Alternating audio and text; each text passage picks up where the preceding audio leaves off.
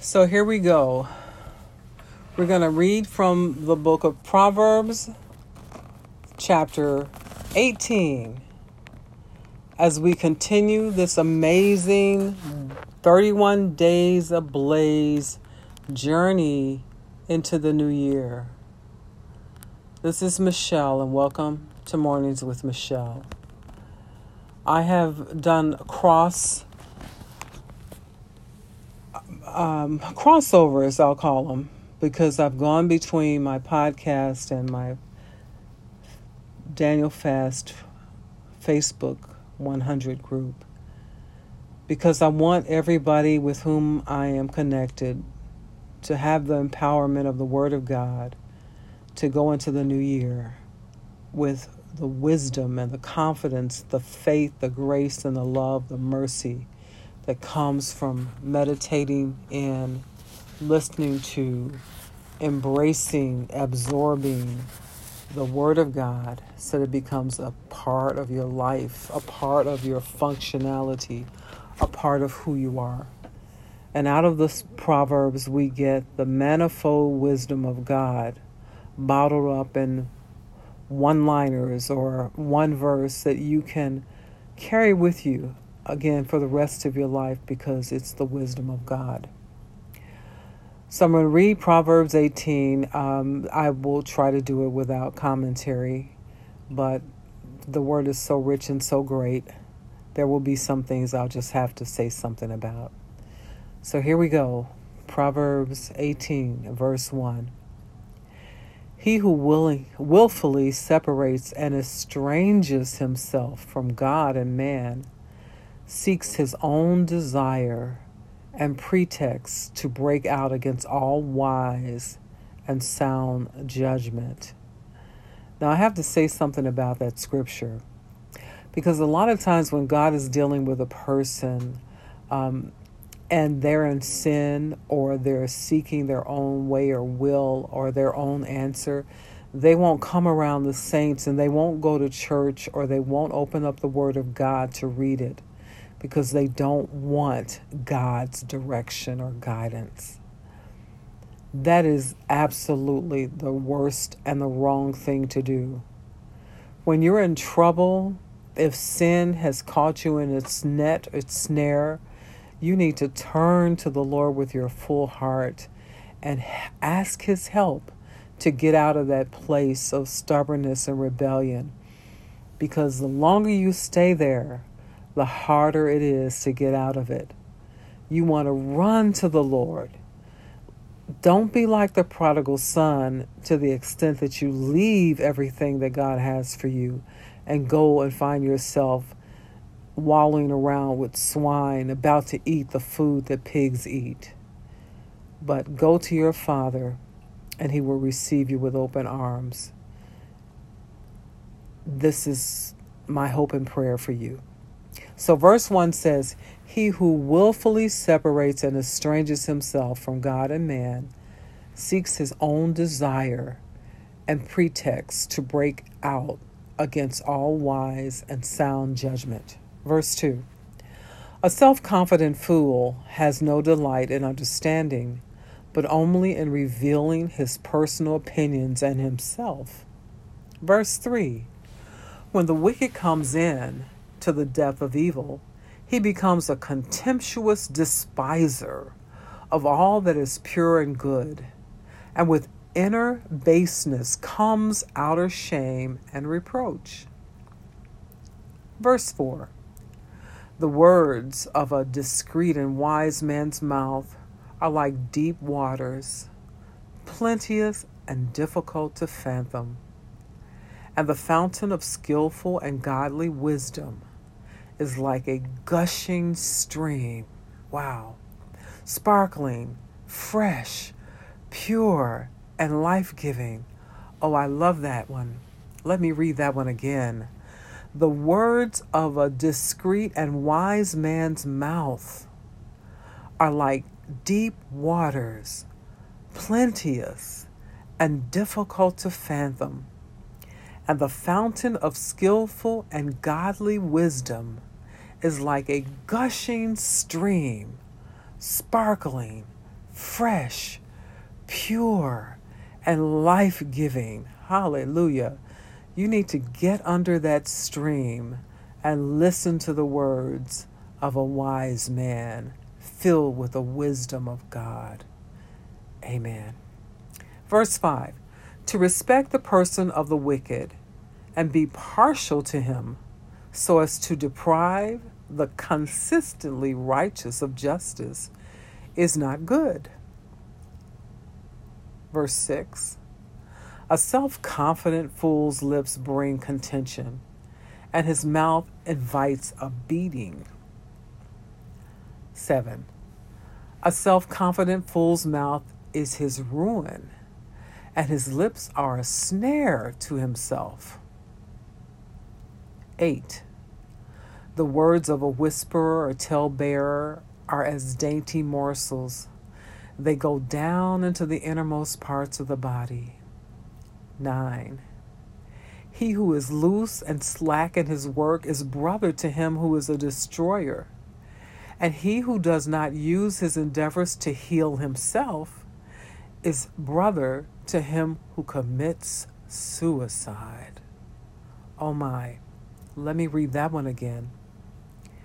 He who is loose and slack in his work is brother to him who is a destroyer, and he who does not use his endeavors to heal himself is brother to him who commits suicide. Oh my. Verse ten, the name of the Lord is a strong tower. The consistently righteous man, upright and in right standing with God, runs into it and is safe. High above evil and strong. Verse eleven. The rich man's wealth is his strong city, and as a high protecting wall in his own imagination and conceit. Verse twelve. Haughtiness comes before disaster, but humility before honor. Verse thirteen. He who answers a matter before he hears the facts, it is folly and shame to him. Reference John seven fifty-one. Verse fourteen. The strong spirit of a man sustains him in bodily pain or trouble, but a weak and broken spirit who can raise up or bear? I'm going to read that one again. For you who are sick, afflicted, and infirmed, listen to this. Verse fourteen. The strong spirit of a man sustains him in bodily pain or trouble, but a weak and broken spirit who can raise up or even bear? Verse fifteen, the mind of the prudent is ever getting knowledge, and the ear of the wise is ever seeking or inquiring for it and craving knowledge. sixteen, a man's gift makes room for him and brings him before great men. Reference Genesis thirty-two and twenty, First Samuel twenty-five and twenty-seven, Proverbs seventeen and eight, and twenty-one and fourteen. Verse seventeen. He who states his case first seems right until his rival comes and cross-examines him. Hmm. Interesting. Verse seventeen. That was verse seventeen. Verse eighteen. To cast lots puts an end to disputes and decides between powerful contenders. nineteen. A brother offended is harder to be won over than a strong city, and their contentions separate them like the bars of a castle. My God, strong words. I see why there's so much uh, violence in the land. Verse twenty, a man's moral self shall be filled with the fruit of his mouth, and with the consequence of his words he must be satisfied, whether good or evil. Verse twenty-one.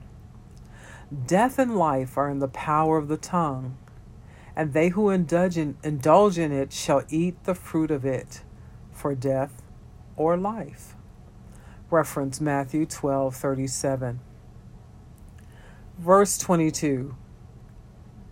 And I'm sure you've all heard this one before and have embraced it, and you should do that. Um, the references are following this scripture, so look at the references as well. He who finds a true wife finds a good thing and obtains favor from the Lord. Proverbs nineteen fourteen as a reference scripture, and Proverbs thirty-one and ten. Verse twenty-three. The poor man uses entreaties, but the rich answers roughly. In other words, the poor man says, please, please, can you help me, please? But the rich man says, no, get out of my way. Don't let that be you. Okay. Verse twenty-four, finally, the last verse of chapter eighteen, Proverbs. A man, or the man of many friends, a friend of all the world, will prove himself a bad friend. But there is a friend who sticks closer than a brother. Do you know who that friend is? My friend, his name is Jesus. Amen. I've read to you the entirety of Proverbs chapter eighteen. I've read from the Amplified Bible, beginning with verse one and going all the way down to verse twenty-four. And I'm going to read that last verse one more time. The man of many friends, a friend of all the world, will prove himself a bad friend. And you know why? One reason for that is you can't spread yourself so thin. You can't be a friend to everybody. So you've got fifty friends. That's impossible. Because in order to be a true friend, you have to spend time with your friend. You have to fellowship with your friend. You have to go through tests and trials with your friend and develop relationship with your friend. And you can't do that with fifty different people. It's impossible. There's not enough time in the day. You don't have enough years in your life to develop that kind of thick, close relationship. So, a few friends are good. A few good friends are better. A man of many friends will prove himself to be a bad friend. The latter part of that verse says, but there is a friend who sticks closer than a brother. And as I said before, that friend is Jesus. And this is why the songwriter wrote the song, What a Friend We Have in Jesus. And I won't sing it now, but if you know the song, I'd like for you to just sing it to yourself and know that Jesus is a friend of mine. All right, that's all for now. This is Michelle with Mornings with Michelle, sharing with you from Proverbs chapter eighteen. You be blessed today, and I hope you know my friend. I would like to introduce you to him if you don't know him. Again, his name is Jesus, and he's knocking at the door of your heart. He wants to come into your life and be your friend. All you have to do is say, Jesus, come on in. And without any hesitation, he will. And he'll cleanse you of all your sins and unrighteousness. He will heal your body, and he will deliver you from everything and anything that oppresses, that hinders your life, and blocks your way. So invite my friend in, okay? He wants to come in. God bless you for now. I'll talk to you again soon. This has been Michelle with Mornings with Michelle, saying I love you. I love you. I love you. God bless.